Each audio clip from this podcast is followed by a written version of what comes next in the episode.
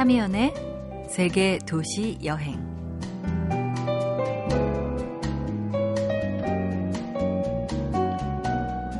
안녕하세요. 참여연입니다. 소설 자기만의 방, 델러웨이 부인, 올란도의 작가죠. 버지니아 울프는 이런 말을 했습니다. 10살 때부터 나에게 삶은 무지무지하게 흥미로웠다. 44살인 지금의 삶은 24살 때보다 더 빠르고 더 통렬하고 더 절박하다. 나이아가라 폭포를 향해 달려가는 강물처럼. 인생만한 여행이 또 어디 있을까요? 한 해가 가고 또 한 해가 오다니. 그것만한 여행이 또 어디 있겠습니까? 2013년의 여행이 이제 거의 끝나가고 있습니다. 종착역에 도착하기 전에는 미리 짐을 챙기느라 어수선한 분위기가 있지만 두고 내리는 것 없이 마무리 잘 하시기 바랍니다.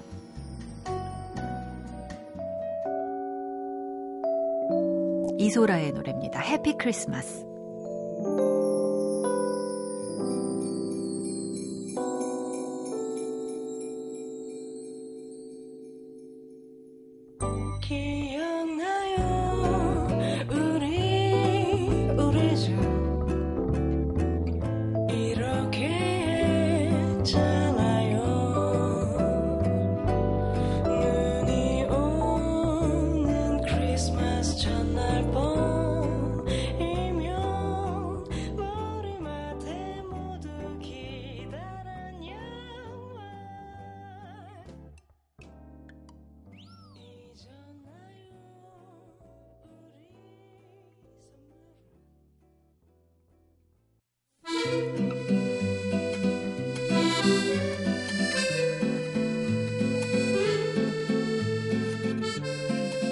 맥주와 초콜릿, 와플로 유명하고요. 스머프와 탱탱의 모험 같은 만화가 탄생한 만화 강국이면서 세계적인 축구 강국으로 2014 브라질 월드컵 조별 예선 H조 3차전에서 우리와 대결하는 나라. 네, 벨기에입니다. 벨기에는 또한 유럽 미술의 중심지라고 일컬어지는데요. 플랑드르 미술 여행이라는 책이 눈에 띕니다. 오늘은 미술 여행이 되겠네요. 작가 최상훈 씨 나오셨습니다. 어서 오세요. 안녕하세요. 반갑습니다. 반갑습니다. 네. 벌써 오시면서 벨기에와 관련된 브리헤 모자를 쓰고 오셨어요? 네, 제가 어, 어느 도시에 갈 때마다 여행할 때마다 어, 특히 이제 감명 깊은 도시에서는 이렇게 모자를 하나씩 사옵니다. 네. 네. 브리셀 아니라 브리헤를 쓰고 오신 이유가 있나요? 어, 브리셀도 좋지만은 개인적으로는 브리에를 적극 추천하고 싶은데요. 아, 이유가 어, 있나요? 어, 브리에는 그리 큰 도시는 아니지만은 네. 굉장히 고풍스럽고 볼거리 많고 분위기 좋은 도시입니다. 음. 그래서 그쪽을 어, 꼭 한번 가보시라고 얘기 드리고 싶네요. 네. 예. 저도 여행 가본 적 있습니다. 아. 자전거 타고 돌아다녔어요. 아, 그 너무 좋은 거죠. 네네. 운하가 있는 도시죠? 그렇죠. 운하가 너무너무 예쁘죠. 네. 운하가 굉장히 많고, 그리고 그 운하 위에 다리들이 정말 예술입니다. 네. 예. 그 조그만 다리들, 그리고 막 백조들 이렇게 떠다니는. 맞습니다. 그 풍경이 갑자기 생각이 나는 것 같은데요. 요즘 테마 여행이 뜨고 있는데, 음, 그냥 관광지 여행 이게 아니라 미술 여행을 어, 시켜주실 거예요. 그림 여행, 미술 여행은 어떻게 기획하게 되셨나요? 네, 제가, 음, 프랑스에서 약 8년을 있었는데요. 네. 거기서 공부를 한 것이 조형 예술하고 미학입니다. 네. 그래서 그 전공에 따라서 어, 미술관들 많이 찾아다니고 직접 그 그림들을 보고 하, 다 보니까 네. 어, 자연히 그 제 어, 미술하고 여행이 이렇게 접목이 되더라고요. 네. 그리고 예전에 이렇게 어, 여행 중에 이렇게 한국 여행자들을 만나 보면은 어, 그런 말씀을 하셨어요. 이렇게 자기들도 미술관 쪽을 좀 많이 돌아다니 보고 싶은데 음. 어, 마땅한 책이 없다. 뭐 네. 굉장히 두꺼운 책들만 있고 그렇게 가볍게 가지고 다닐 만한 책이 없다는 얘기를 듣고 음. 어 제가 그러면 내가 한번 만들어 봐야겠다는 생각도 들었습니다. 그래서 네. 요즘은 계속 처음에 제가 처음에는 그냥 여행 여행서를 많이 하다가 그 음. 이후부터 예술 기행 쪽으로 해서 책을 계속 내고 있습니다. 그러게요. 조형 예술과 미학을 프랑스에서 공부하셨는데 원래 대학 전공도 그거였신가요? 아, 상당히 거리가 멉니다. 제가 맨 처음 전공했던 거는 법학이고요. 네. 그리고 이제 사진을 전공하게 됐죠. 아. 예. 한국에서 사진을 다 하고 나서 석사를 마치고 그리고 이제 프랑스로 어, 박사 과정으로 조형예술하고 미학을 공부하러 간 겁니다. 그렇군요. 그러면 법학에서 사실 사진으로 점핑, 또 사진에서 조형예술 미학으로 점핑 이렇게 된 것은 꿈을 따라서 바꾸신 건가요? 어떤 계기가 있으셨나요? 네, 그 얘기하자면 상당히 긴데요. 네네. 음, 근데 약간의 이제 연관성은 있습니다. 예를 들어서 법학에서 사진으로 하게 된 거는 사실 제 석사 논문 주제도 약간 표현의 자유 이런 쪽이어서요. 예. 그런 예술하고 좀 관계가 있었고 그리고 어 법학 공부를 하다 보면은 아무래도 너무 딱딱하고 재미가 없어서 음. 어 이렇게 취미로 시작하게 된 게 이제 사진이었는데 네. 어, 하다 보니까 너무 재밌어가지고 어. 이걸 한번 제대로 공부해봐야겠다는 생각이 들어서 결국 이제 사진으로 전공을 바꾼 거죠. 네. 예. 그리고 또 사진이라는 게 사진에서 이제 조형예술 이쪽으로 넘어가는 건 결국 어, 사진도 조형예술의 한 분야고 뭐 미학에서도 서로 다루는 거고 하니까 그 음. 연관성이 있으니까요. 네. 예. 뭐 그렇게 말씀을 해주시니까 정말 긴밀히 연관된 것 같네요. 최상훈 씨 안에서 더더욱 이 그러니까 그냥 여행가는 아니신 것 같아요. 미술 여행 가이드로 이제 저희가 네. 어, 미술 여행을 잘 할 수 있도록 네. 이렇게 플랑드르 미술 여행이라는 책을 써주셨는데요. 이 플랑드르도 벨기에에 있는 한 지역의 이름인 거죠? 네, 플랑드르는 어, 벨기에하고 프랑스 북 북부, 네덜란드 일부 이렇게 들어가는 지명이고요. 네. 예. 예전에 16 프랑드르 미술이라고 하면은 16세기까지는 어 벨기에하고 네덜란드를 합친 그런 어 미술이었고 그 네. 이후 17세기에 들어서서 이제 어 벨기에가 네덜란드로부터 독립을 하게 됩니다. 네. 그러면서부터는 이제 벨기에 미술만을 가리키는 거죠. 네. 예. 근데 플랑드르 미술이 사실 한국에는 그리 많이 알려지진 않았는데 네. 서양에서는 어 이태리 르네상스 미술과 거의 양대 산맥을 이루는 음. 굉장히 중요한 어 미술 분야입니다. 네. 그래서 어 저희들이 이태리 미술은 잘 알지만은 이쪽은 잘 몰라서 좀 이렇게 한번 소개 제가 소개해드리고 또 여러분들도 한번 이렇게 공부해 보시면은 굉장히 좋을 겁니다. 그리고 뭐 네. 너무 이렇게 또 제가 어, 공부라고 해서 딱딱하게 생각하실 필요 없이 음. 가볍게 그냥 어, 미술관 가서 산책하듯이 한번 네. 보시면 좋을 겁니다. 어. 예. 이 플랑드르라는 지명이 만화 영화 플란다스의 개의 그 플란다스의 이쪽 지역 이름인 거라면서요? 네, 맞습니다. 어, 플, 어, 플랑드르를 어, 영어식 발음으로 하면 영어식으로 표기하면 플란더스가 됩니다. 네. 그래서 어, 우리가 많이 알고 있는 플란더스 이렇게 그 어. 네로와 파트라슈 나오는 네네. 그 동화의 그 바로 그 무대가 됩니다. 그렇군요. 지금 벨기에가 유럽 미술의 중심지였다고 말씀을 해주셨는데요. 어, 맞아요. 벨기에 미술관이 좀 많았던 것 같아요. 네, 맞습니다. 네. 예. 좀 어느 미술관 가면 많은 작품 볼 수 있다. 왜 우리는 이렇게 효율성을 따질까요? 특히 저는. 아, 어, 그 당연한 말씀입니다. 네. 그 미술관 많을 뿐더러 또 어떤 미술관 너무 커서 이렇게 좀 효율적으로 동선을 짜는 게 좋은데요. 네. 어, 미술관 자체로만 본다면 브리셀의 어, 왕림 미술관하고 그리고 바로 그 붙었는데 그 르네 마그리트 미술관 네. 그 그쪽이 작품이 상당히 풍부합니다. 음. 네, 좋은 작품들이 많고요. 네네. 네, 그쪽을 중점적으로 보시면 될 겁니다. 그렇군요. 사실 저는 뭐 미술 여행을 따로 가본 적은 없어서 벨기에 하면은 거의 어, 맛의 도시로 기억을 해요. 그 향기로운 초콜릿 향, 그렇죠. 또 네. 어, 와플, 네. 또 어, 홍합 네. 그렇죠. 맥주 네. 뭐 이렇게 맛의 도시로 기억을 하는데요. 네, 사실 맛에 대해서 말씀하셨는데 그 굉장히 중요한 겁니다. 네. 어, 저도 어 어, 약간 미식가 기질이 조금 있어서 네. 어, 맛있다고 하는 건 꼭 찾아가서 직접 먹어보고 네. 그리고 어디 여행을 가면은 꼭 이렇게 모험심이 발동해가지고 음. 잘 모르는 걸 일단 막 먹어보고 그럽니다. 그래서 네네. 벨기에 같은 경우 일단 맛에 대해서 말씀드리자면 아까 말씀하셨듯이 와플하고 뭐 초콜릿, 맥주 이런 게 굉장히 유명하죠. 네.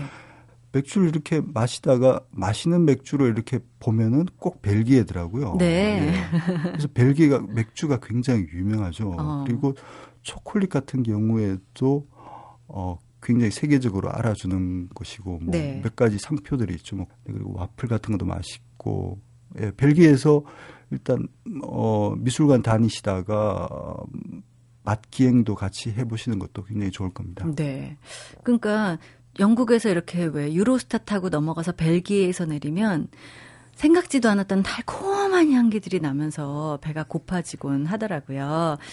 보통 브뤼셀, 이 수도인 브뤼셀로 많이 여행들을 가는데 지금 모자에 쓰고 오신 브리헤도 많이 가고 벨기에에서는 그렇게 두 곳 말고 또 어떤 도시들 꼭 짚어봐야 되는 미술과 관련된 도시들이 있나요? 네, 안트페리 안트베르펜이 있죠. 네네. 그 영어로 영어식으로는 엔트워프라고 하는 곳인데요. 그곳이 이제 루벤스의 고향입니다. 네. 고향이고 거기서 루벤스가 죽을 때까지 수십 년을 살았던 곳이라서 네. 루벤스 하우스가 있습니다. 그래서 음. 예, 루벤스가 어 집을 사서 직접 자기가 공을 들여서 꾸민 집입니다. 그리고 네. 지금은 미술관이 되어서 어 루벤스 작품들하고 뭐 다른 작품들도 같이 이렇게 굉장히 전시가 잘 되어 있습니다. 이게 어, 집 자체가 어, 굉장히 뭐 거의 뭐 예술이라고 할 수 있을 정도로 음. 멋있는 곳입니다. 집이 큰가요? 예, 집이 상당히 크죠. 어. 루벤스가 당대에 굉장히 유명 인사로 네. 어, 이름을 날렸고 물론 유명 화가였고 유명 인사여서 음, 외교관으로도 활동할 정도였으니까요. 어. 그래서 뭐 부와 명성을 다 누린 그런 어. 행복한 화가였죠. 그래서 그렇군요. 루벤스 하우스에 가면은 그 루벤스의 그런 영화를 네. 한번 느껴볼 수 있습니다. 그렇군요. 네. 모든 걸 다 가진 화가 루벤스의 고향인 안트베르펜까지 얘기를 들어봤는데요. 어, 소개해 주실 음악은 어떤 음악일까요? 음악 한 곡 듣고 와서 예, 미술 이야기를 더 나눠보도록 하죠. 네, 악셀 레드의 Sensuality라는 음악입니다. 네, 벨기에 음악인가요? 네, 벨기에 가수입니다. 네, 네. 악셀 레드의 쌍수이알레테 함께 들어보겠습니다.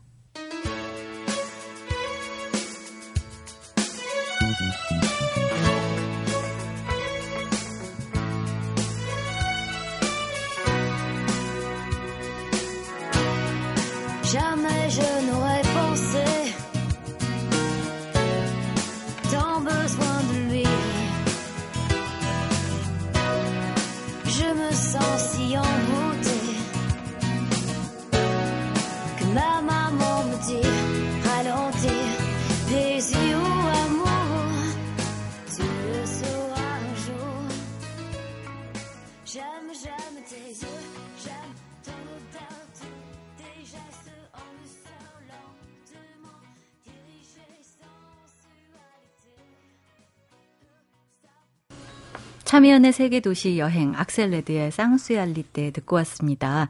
최상훈 작가와 함께 벨기에로 미술 여행하고 있습니다.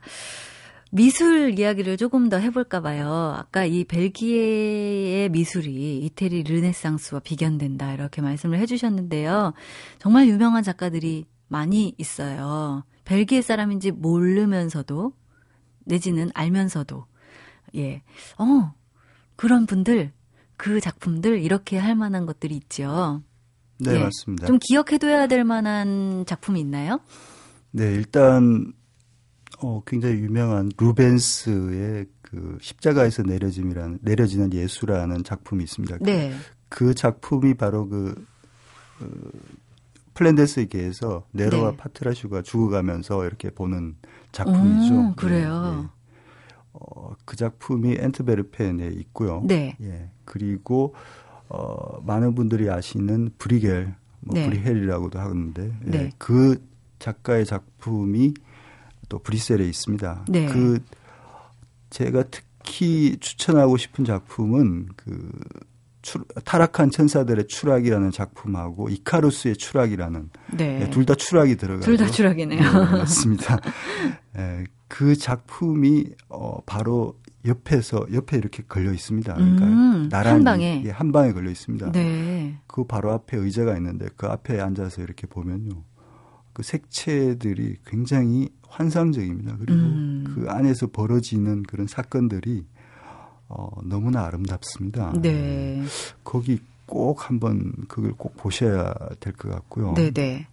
그리고 어, 또 대중적으로 많이 알려진 르네 마그리트의 작품들은 바로 그 브뤼셀의 르네 마그리트 미술관에서 굉장히 본격적으로 전시가 되고 있습니다. 네. 그래서 거기 좋은 작품들이 상당히 많으니까 음. 예, 거기 꼭 보시면 좋을 겁니다. 그러게요. 이 브뤼셀 왕립 미술관이랑 르네 마그리트 미술관은 붙어 있다고 말씀해 주셨죠. 네, 바로 뭐 같은 건물이라고 해도 과언이 아닙니다. 바로 네. 옆에 있습니다. 그러니까 뭐 여행을 가면 하루를 빼서 이 두 곳을 둘러봐도 예. 하루가 모자랄 정도가 아닐까 하는 생각이 들어요. 네, 맞습니다. 예. 네.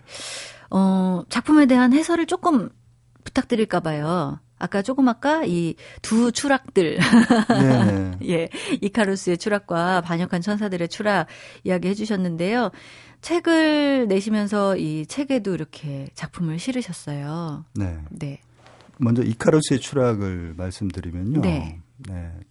저 브리엘 같은 경우에는 어, 저 작품에서 어, 이카루스의 제목은 이카루스의 추락이지만 이카루스의 추락이라는 그 사건은 굉장히 작게 나옵니다. 네. 오른쪽 한 귀퉁이의 바닷가에 어, 어떤 남자의 다리가 거꾸로 처박혀 가지고 그냥 버둥거리는 거 음. 그렇게만 작게 나오, 나오고 있습니다. 네. 대신 어, 크게 그려지는 것은 그 앞쪽에서 농부가 밭을 갈고 그리고 음. 그 바로 뒤에는 그 양치기 양치기가 양을 치고 있는 그런 장면입니다. 네. 저걸 보면은 어 브리엘은 이 카루스라는 인물을 상당히 어 그렇게 좀 부정적이고 좀 냉소적으로 보고 있습니다. 네. 오히려 이, 어, 브리엘, 브리엘이 보기에는 그 앞에서 자, 묵묵하게 자기 본분을 지키면서 음.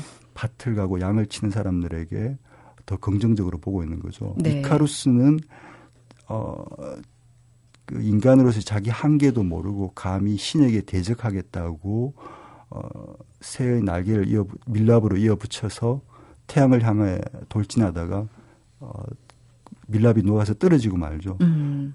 그렇게 자기 본분을 자기 한계를 모르고 이렇게 무분별하게 달려드는 것에 대해서 어, 경고를 하고 있는 그런 그림이라고 할 수 있습니다. 음, 어떤 도전 정신보다는 그 일상의 힘을 더 일상의 그 단순함을 더 강조하고 싶은 그런 그림인 거네요. 네, 그렇죠. 저 플랑드르 쪽 지방 사람들이 그 일찍부터 상업이 발달한 사람 도시고 네. 그래서 상당히 실용적인 사고를 가지고 있습니다. 네. 네. 그래서 어. 저런 그림이 나오게 된 것이라고 봐야겠죠. 그렇군요. 이 르네 마그리트는 우리나라에서도 굉장히 팬들이 많아요. 맞습니다. 예, 우리나라에서도 전시회도 한 적이 있고요. 좀 초현실주의 벨기에에서도 많이 좋아하나요? 네, 벨기에 뭐 국민화가라고도 할 수 있죠. 국민화가예요. 네, 네 그렇죠. 예. 어, 지금까지 그러니까 현대에 들어서 20세기에 들어서 가장 유명한 화가라고 할 수 있습니다. 그렇군요. 네. 여기 이렇게 많은 화가들과 이렇게 많은 작품들을 소개해 주셨는데요. 사실 미술을 좋아하고 미술관 돌아보기를 좋아하는 사람들한테는 어, 미술관이 정말 보석 상자 같은 곳이죠. 그런데 그렇지 않은 사람들도 있어요. 아, 유명하다니까 한번 봐야지. 뭐 이런 사람들도 있고. 뭐 힘들어하는 사람들도 있잖아요, 사실. 네, 맞습니다. 네. 미술관을 돌아보는 즐거움은 어떤 걸까요? 더 잘 즐길 수 있는 팁을 주셨으면 좋겠습니다. 어, 미술관이 어떤 곳은 굉장히 크죠. 뭐 예를 들어서 루브르라든가 뭐 그런 쪽은 너무 커서 네. 일단 뭘부터 봐야 될지를 일단 정하는 게 좋을 것 같습니다. 네. 그래서 가장 쉬운 방법은 뭐 유명한 작품들 뭐 그런 것들부터 위주로 보고 그리고 자기가 특별히 관심 있는 분야, 음. 특별히 좋아하는 화가 뭐 네. 뭐 이런 사람들을 어 일단 먼저 보겠다는 생각으로 이, 그 작품들이 어디에 있는가를 음. 정보를 확실하게 알고 네. 그리고 그 전에 가능하면은 그 작품들에 대한 해설도 어느 정도 알고 가는 것이 좋을 것 같습니다. 음. 그냥 일, 직관적으로 이렇게 보게만 된다면은 작품에 대한 감상의 수준이 아무래도 낮을 수밖에 없습니다. 네. 네.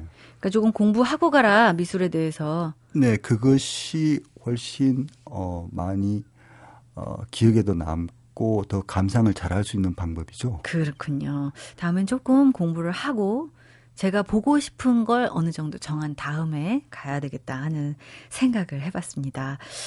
벨기에로 여행을 시켜주셨어요. 네. 네. 벨기에 이제 시- 끝날 때쯤 다 됐으니까요. 벨기에 여행할 때 꼭 이 점은 주의했으면 좋겠다. 아니면 벨기에 여행할 때 이것만은 놓치지 말아라 하는 점 있다면 좀 소개해 주실까요? 브리엘을 다녔는데 네. 거기 운하의 다리들을 중점적으로 보고 다녔습니다. 음, 다리들이 굉장히 많습니다. 예. 그 다리들이 조명을 받아서 이렇게 물 위에 떠 있는 장면들이 너무 아름답고 진짜 정말 꿈 같은 그런 장소라서 네. 그걸 꼭 한번 보시라고 전, 어, 말씀드리고 싶고요. 특히나 또 브리에 같은 경우에는 어, 한국인 여행자들이 많이 가는 그런 숙소도 있습니다. 호텔이 있는데 음. 상당히 또 저렴한 숙소고 아. 그 주인이 상당히 또 친절합니다. 네네. 네. 그래서 브리에를 거기서 놓치지 마시고 꼭 보시라고 말씀드리고 싶네요. 네. 대도시가 아니라 잘 가기 힘들지만 불이해의 야경을 소개해 주셨으니까 벨기에 여행하시는 분들께 도움이 될 것 같습니다. 자, 오늘 여행지는 벨기에였어요. 벨기에의 미술 여행 가이드 최상훈 씨와 함께 했습니다. 오늘 고맙습니다. 네, 감사합니다. MBC 라디오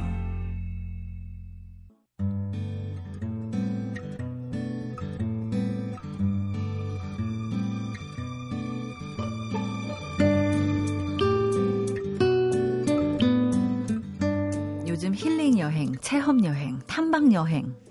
여행의 테마가 무궁무진하게 쏟아지고 있는데요. 이분의 이야기는 귀로 듣는 감각 여행이라고 할 수 있을 것 같습니다. 김경주 시인 나오셨어요. 어서 오세요. 네, 안녕하세요. 네, 반갑습니다. 오늘은 어디로 가볼까요? 네, 그 지난번에 이어서 네, 인도로 또 어, 한 인도 한 지역을 또 말씀드리고 싶은데 네, 어 뿌리라는 인도 남 남인도 쪽에 어, 해변이에요. 그래서 네, 또 많은 분들이 인도 남인도 하면 고아를 말씀을 하세요. 네. 물론 고아도 세계 해피들이 음, 많은 축제를 그 벌리는 곳이고 네. 또 크리스마스 무렵에는 전 세계 해피들이 모여서 음, 굉장히 어떤 춤과 음악이 살아있는 곳이기도 한데 네, 저는 조금 그 고아의 어떤 밝고 막 이렇게 그 이렇게 그 생동감 넘치는 음. 현장보다는 조금 고즈넉하지만 어 인도의 해변만의 멋이 있는 뿌리라는 음. 해변을 또 한번 추천해 보고 싶어서 네. 왔습니다. 네. 인도 사실 해변이 쭉 둘러 있는데도 불구하고 우리는 인도의 해변을 네. 잘 상상하지 못했었던 것 보통 같아요. 이제 해변하면 동아시아를 생각하면 푸- 뭐 태국이랄지 필리핀, 말레이시아를 많이 뜻하는데 네. 사실 인도가 굉장히 아름답거든요 해변들이. 어. 그래서 그 뿌리 같은 해변은 네. 어, 인도인들이 가장 신혼여행지로 가고 싶은 해변. 어. 예, 그래서 그 이슬람 문화의 그 지중해에서도 흔히 볼 수 있는 네. 그 건축들, 그러니까 음. 회색 석회질로 만들어진 어떤 아름다운 어떤 건축들도 굉장히 많고요. 네. 이 뿌리라는 해변은 또 아주 작은 마을입니다. 그래서 네. 어, 실제로 정말 인구가 작기 때문에 음. 자전거 하나만 빌리면 마을을 돌아다닐 수 있는 정도의 크기의 마을이고요. 네. 어, 가면은 어, 정말 진기한 풍경들을 몇 가지 볼 수가 있는데 어떤 것들요? 백사장이 걔랑 이렇게 앉아 있으면 어, 멀리서 자전거를 타고 한 소년이 와요 네. 근처에. 그리고 갑자기 그 옆에 파라솔을 꽂아줘요. 그리고 돈을 그리고 받나요? 하루 종일 너희가 여기가 너의 카페다. 그래서 오. 원하면 너가 손만 흔들면 뭐든지 저쪽에서 음식을 가, 져와요 어, 진짜요?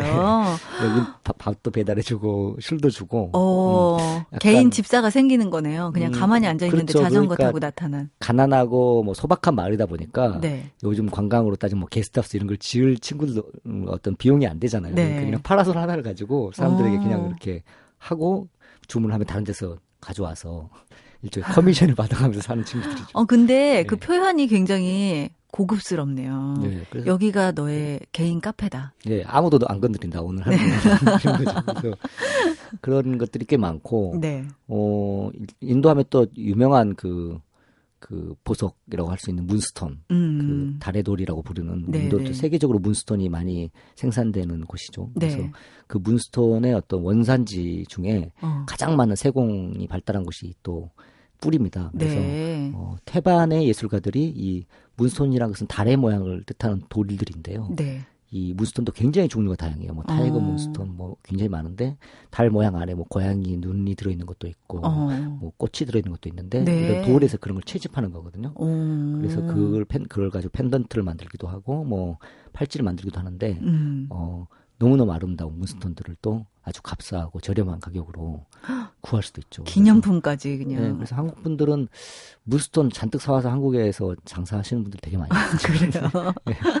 또 어떤 분은 또 네팔에 가셔가지고 거기서 직조한 어 목도리 같은 것들 갖고 와서 그렇죠. 한국에서 판다는 이야기를 또 들어봤는데 이 뿌리에서는 또 문스톤을 사와야 되는군요. 네, 어, 문스톤들이 너무너무 흔하기 때문에 네. 거기서는 그 본인이 직접 조금만한 그 언덕에 가면 캘 수도 있고요. 어. 그래서 무슨 다이아몬드랄지 어떤 금처럼 예. 정말 뭐 이렇게 고가의 그런 보석들이 아니거든요. 네. 그래서 저는 인도가 상징적이긴 하지만 문스톤을 자신들의 굉장히 중요한 보석이라고 부르는 것 자체가 어. 너무너무 흔하게 볼 수 있는 돌이지만 발견하는 자에 따라서 어떤 무늬가 있냐가 네네. 보석이 될 수 있다라는 의미를 갖고 있어요. 그렇네요. 인디아인들은 이 문스톤을 또 굉장히 높게 평가하고 가치를 둔 그 부족들이 인디언들이었는데 네. 이 인디언들은 물, 음, 아이가 나, 그 임사, 임신을 하지 못할 때이 어. 문스톤을 입에 물고 있으면 네. 물고 보름이 들 때 돌면 아이가 생긴다고 해서 어. 또 그쪽 지역 사람들도 굉장히 문스톤들을 어떤 기복 신앙이랄지 네네. 어떤 그 주술적인 태도로도 많이 갖고 있는 것이기도 하죠. 그렇군요. 음. 이 인도 하면은 워낙 크고 종교도 많고 사람도 다 각자 다르고 이렇기 때문에 좀 다채로움을 느낄 수 있는 그런 네, 곳일 그렇죠. 거라는 생각이 드는데요. 여기는 이 뿔이 여기는 아까 이슬람 문화를 엿볼 수 있는 건축물이 있다 그랬는데 이슬람의 영향을 많이 받은 곳인가요? 어, 인도가 다 혼재되어 있긴 해요. 그런데 네. 이곳은 이제 그 이슬람 종교를 가진 분들이 신혼여행을 가장 많이 오는 곳 중에 하나예요. 왜냐하면 어. 본인들의 성지에는 너무 멀고 네. 인도 안에서 그나마 가장 잘 발견되어 있으니까. 네. 어, 해변가에 쭉 늘어져 있는 어떤 숙소들이 또 굉장히 또 고즈넉하고 좋아요. 그래서 네. 어떤 음, 그 소란이랄지 어떤 음. 소음들이 인도는 사실은 굉장히 그걸 즐길 줄 알아야 되는 곳이기도 하거든요. 어느 곳을 가도 인구가 13억이 넘잖아요. 그러니까 네. 밀집이 안 돼 있는 인구의 지역들이 없는데 음. 이 뿌리 같은 경우는 어, 좀 색다르죠. 그래서 네. 어, 인도 여행을 하시다가 만약에 남인도를 계획을 세우셨으면 고아도 역시 사람이 많으니까 음. 그 옆에 뿌리에 가서 며칠 쉬는 것도 저한테는 굉장히 좋은 경험이었고 음. 또 주변 지인들에게 제가 많이 추천하는 곳이기도 해요. 좀 한적하게 쉬고 싶을 때 갈 수 있는 네, 곳이 근데 곧 뿌리겠군요. 저도 늘 뿌리를 돌아가고 싶은데 사실 저는 거기서 약간의 죄의식 같은 게 하나 있어가지고 왜요? 뭐 잘못한 십몇 게 년이? 지났는데 못 간 게 있어요. 그러니까 뭐예요? 거기서 문스톤을 인도에서 이제 물물 교환을 좀 하거든요. 네. 그러니까 내 옷을 가지고 너 문스톤 하나 바꿔 바꾸기도 하고 막 이렇게 해요 어, 관광객들이. 네네.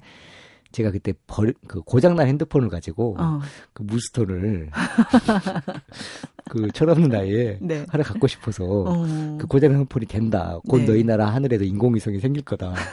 이렇게 해가지고 그 친구가 I trust you. 난 당신을 믿어라는 말이 평생 이렇게 귀에 맴도는 거예요. 어떡해요? 제가 그- 저 후회를 많이 했어. 아, 여행지에서는 어, 네. 어, 자신을 함부로 드러낼 필요는 없지만 음. 함부로 거짓말을 하는 것도 네네. 그 지역이 좋아지게 되면 다시 음. 돌아갈 수 없는 이유가 되기 때문에 다시 돌아가서 그분을 찾으셔야겠네요. 그래서 그 사람이 폐업을 하- 했- 했기를 바라는데 또 그렇게 따지면 나쁜 게 되잖아요. 네, 그러네요. 그래서 늘 갈팡질팡 그 어. 친구에게 언젠가 이 사과를 꼭 하고 싶은데 뭐 그 사이에 인공위성이 생겨서 핸드폰인지도 모르지만 아, 제가 여하튼 해피엔딩을 만들어 보자면 네. 그 고장난 핸드폰을 잘 고쳐가지고 굉장히 그러길 지 금까지 바라겠죠. 잘 사용하고 있을 수도 예, 있어요. 그래서 그 한국인 남성이 고작 문스톤으로 나에게 이렇게 귀한 것을 갖다 줬어. 뭐 이러면서 있을 수도 있잖아요. 왜냐면 제가 위안 위안 삼는 건 바로 이게 그 얼마 되지 않는 그 문스톤을 위해서였다는 사실인데 아무튼 시간이 흐르면 흐를수록 그 네.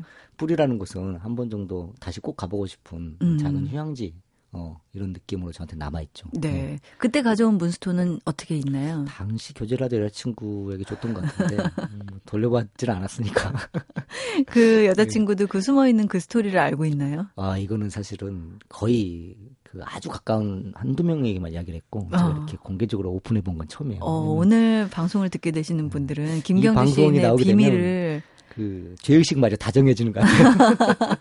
그렇네요. 그렇지만 비밀을 공유하고 있는 것 같은 예. 그런 느낌을 가질 수 있는 것 같습니다. 인도인들의 그 릴렉스하고 어떤 천진한 여유가 저를 충분히 용서해 줄 거라고 저는 생각합니다. 네, 맞아요.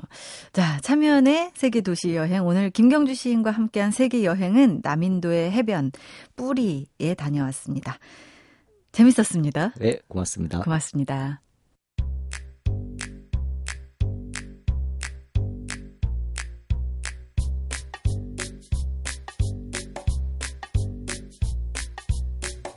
겨울에 유난히 도드라지는 건 별입니다.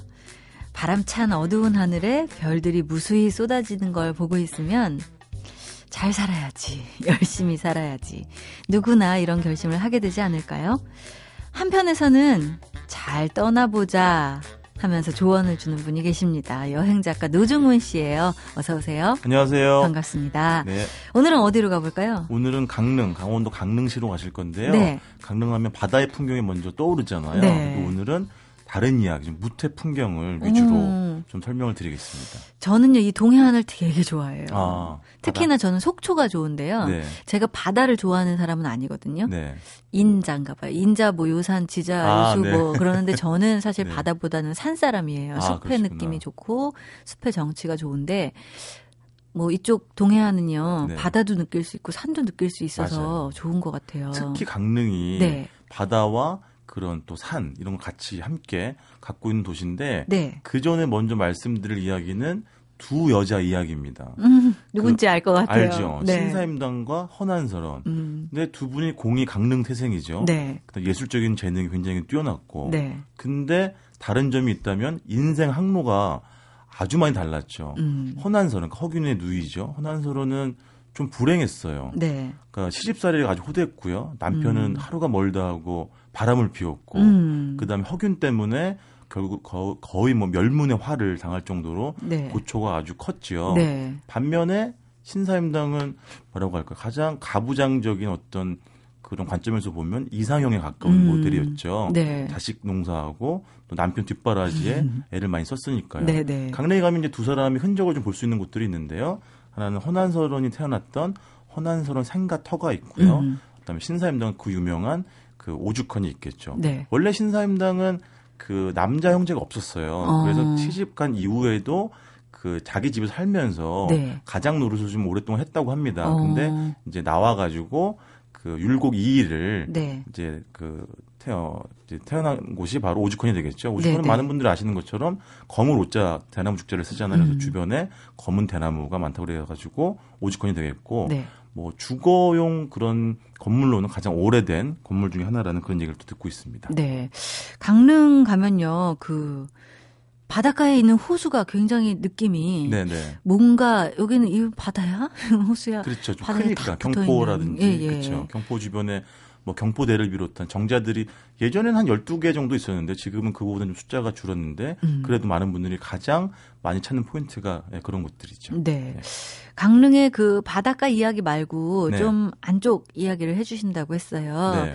풍경을 이야기해 주실 건가요? 아니면 뭐 음, 어떤 하나 풍경 얘기하고 하나는 향기 얘기를 좀 해 드릴게요. 네. 풍경부터 말씀드리면 네. 강릉시 왕, 왕산면 대기사리라는 곳에 안반대기라는 곳이 있습니다. 네. 안반대기가 뭐냐면 해발 한 1100m 정도 되는 지점인데요. 음. 쉽게 생각하면 고랭지 배추밭이라고 생각하시면 돼요. 아, 배추가 많이 심겨져 있어요. 네, 그 보통 지금은 이제 보실 수가 없고 네. 8월 말쯤 가면 정말 굉장히 넓은 그런 면적이 전부 다 배추밭이에요. 오. 근데 그 풍경도 물론 대단하거니와 네. 그걸 만든 한 20여 가구의 세대가 몇십 년 전에 여기 들어와 가지고 정말 그 호미가 들어가지 않을 정도 척박한 땅이었는데 음. 그걸 몇십 년 동안 개간을 한 거죠. 어, 그래요. 그래가지고 그런 어떤 인간의 노력이 얼마나 위대한 풍경을 낳을 음. 수 있는가를 좀 보실 수가 있고 네. 말씀드린 것처럼 지금 가면 배추는 볼 수 없지만 음. 그런 인간이 만든 아주 위대한 풍경을 좀 보실 수가 있고 음. 주변에 그 커다란 회전 날개를 달고 있는 풍력 발전기가 좀 있어가지고 맞아요. 그 네. 대관령 그쪽 가면은 맞아요. 그 그 선자령 풍력 쪽에도 발전기. 많이 네. 있죠. 굉장히 이국적인 좀 풍경을 보실 수 있고요. 향기 얘기는 뭐냐면 커피예요, 커피. 어, 맞아요. 강릉이 커피의 도시가 되어 있더라고요. 네. 맞아요. 사이. 지금 제가 알기로는 크고 작은 커피 전문점이 한 200여 곳 정도가 있대요. 그래요. 굉장히 지방 도시치고는 이례적인 거죠. 그렇죠. 그러니까 생두를 직접 볶아주는 그런 전문점도 굉장히 많고. 음, 거기서 키우기도 하더라고요. 맞아요. 네. 그다음에 커피 아카데미도 좀 있고요. 음. 또 강릉 커피 축제가 지난 10월 초에 열렸어요. 네. 올해 벌써 5회째를 맞이했거든요. 어. 그래서 강릉이 아주 유명한 커피 도시로 자리매김하는데 큰 일조를 하게 하게 됐고요. 네. 여기 가시면 이제 박이추라는 분이 계세요. 이분이 강릉 커피를 대표하는 분으로 이제 평가받는 분인데 네. 일본에도 사시고 서울에도 사시다가 이제 강릉에 내려와 가지고 이제 그 생두 커피를 볶아가 뭐 생두를 볶아가지고 커피를 내리는 음. 이른바 드립 커피의 달인으로 음. 평가받는 분인데 그러니까 이런 분들은 커피 축제에서 강연도 하시고 네. 실제 자기 그 카페도 운영을 하시는데 들어가시면 예- 약간 옛날 그런 다방 느낌이 좀 나요. 네. 이분한테 커피를 배우러 오시는 분들도 많고 음. 근데 이런 장인이 지금도 모든 손님들의 직접 커피를 다 내려주세요. 누구 시키는 어. 법이 없으세요. 그래요. 제가 그 옆에 이렇게 지켜보면 아 정말 그 장인의 어떤 향기랄까요? 어. 그런 게 진짜 나오고 커피는 뭐 저는 뭐 커피 문외한이지만 네. 정말 제가 마셔봤던 국내 어디서 뭐 제일 맛있는 음. 제일 향긋한 커피를 마셔봤던 그런 기억이 납니다. 그렇군요. 드립 커피의 달인으로부터 네. 직접 내린 네. 드립 커피를 먹어보는 기분이 어떨까. 네. 그 안에는 뭐. 이렇게 그런 뭐 원두 같은 것도 또 구입하실 수도 있고요. 네, 네. 온라인으로. 네. 네, 그렇군요. 어, 조금 아까 그 안반대기도 20여 가구가 들어가서 네. 그 척박한 땅을 인공적인 것이지만 네. 사실 인공적인 것 그리고 요즘 사람들이 새로 만든 것 그러면 왠지 모르게 그냥 뭐 만든 것 같은 느낌인데 그게 아니라 정말 놀라운 배추밭을 그렇죠. 만들어낸 거고 그러니까 이- 곡괭이랑 그 홈이 가지고 네. 그거 다 개간을 한 거예요. 그러니까 뭐냐면 네. 경사지고 땅이 안 좋으니까 뭐 기계를 쓸 수도 없었거든요. 음. 그러니까 인간의 손끝으로 이뤄낸 풍경이 되겠죠. 노력으로 네, 만들어낸 맞습니다. 것 그리고 이 박이추 씨의 네. 그 커피 네. 강릉을 커피의 도시로 만드는데 정말 일조하지 아, 않으셨을까 혁혁한 아주 공을 하는. 세우신 분이고요. 예, 그러니까 지금 살고 있는 우리들이 역사를 만들어 나간다 하는 생각을 이런 분들 보면은 하게 그렇죠. 돼요. 맞습니다. 예전에 그 장성의 충령 산 이야기 해주시면서도 맞아요. 그때도 전나무를 심은 예, 예, 전나무를 한 분이 맞아요. 그냥 의지로 네. 심으셨다는 이야기를 해주셨었잖아요. 이런 그때- 걸 보면 아 인간의 진짜 의지라는 거는 정말 대단하구나라는 걸 새삼 또 느끼게 되죠. 맞아요. 그리고 네. 의지만으로 그냥 한 게 아니라 그걸 네. 정말 이뤄내서 맞아요. 뭔가를 바꿔내는 그런 분들의 이야기를 들을 때는 좀, 아, 진짜, 뭐 나도 똑같은 시대에 같이 살고 있는데 나는 맞아요. 뭘 해야 될까 하는 생각을 한 번 더 하게 되는 것 같아요. 인간의 의지를 시험해 볼 수 있는 곳이 한 곳 더 있어요. 강릉에. 어디예요? 선자량이라는 곳인데 네네. 강릉과 평창 그 사이에 이제 조성돼 있는 산인데요. 네. 눈꽃 트레킹으로 굉장히 유명해요. 음. 어렵지 않아요. 한 네. 4시간 정도면 한 원점 회귀 코스가 한 12km 정도 되는데 네네. 800m 지점에서 이미 시작하기 때문에 정상인 1157m까지 오르기가 어렵지 않습니다. 네. 근데 왜 제가 인간 의지를 시험해 볼 수 있는 곳이라고 했냐면 음. 여기가 그 아마 국내 가장 칼바람이 부는 곳으로 유명해요. 바람이 정말 세차게 불거든요. 네. 근데 그런 바람을 이겨내면서 눈꽃 트레킹을 하면서 정상까지 갈 수 있으면 대단한 또 의지를 가지고 있는 셈이 되겠죠. 거기서 이제 사진을 찍으면 네. 풍경은 온통 눈꽃이고 예쁜데 내 얼굴은 빨개져 있겠죠. 그렇죠. 그러니까 주변에 양떼 목장도 있고 대관령 목장도 있어가지고 지나가면서 보면은 약간 알프스의 어떤 지점이 네. 연상되기도 하는 그런 풍경을 가지고 있습니다. 제가 대관령 목장을 아주 좋아해서 아, 자주 그렇구나. 갑니다. 네. 자, 우리 맨날 먹는 이야기만 했는데 2주 네. 동안 먹는 이야기 쏙 빼고 담백한데요. 예, 담백한가요? 어, 풍경 이야기를 했어요. 네. 뭔가 노중훈 작가가 달라진 건가요? 그렇죠. 저라고 뭐 항상 뭐 먹고만 다니는 건 아닙니다. 아, 그래도 노중훈 작가에게 먹는 이야기를 빼니까 뭔가 조금, 어, 살을 뺀 네. 허전하신가요? 것 같은 그런 기분이 들지만 그래도 네. 여기까지 한번 들어보겠습니다. 네. 자, 노중훈 작가와 함께 오늘은 강원 강릉에 다녀왔습니다. 커피 향기가 느껴지는 것 같네요. 네. 네, 즐거웠습니다. 고맙습니다. 고맙습니다.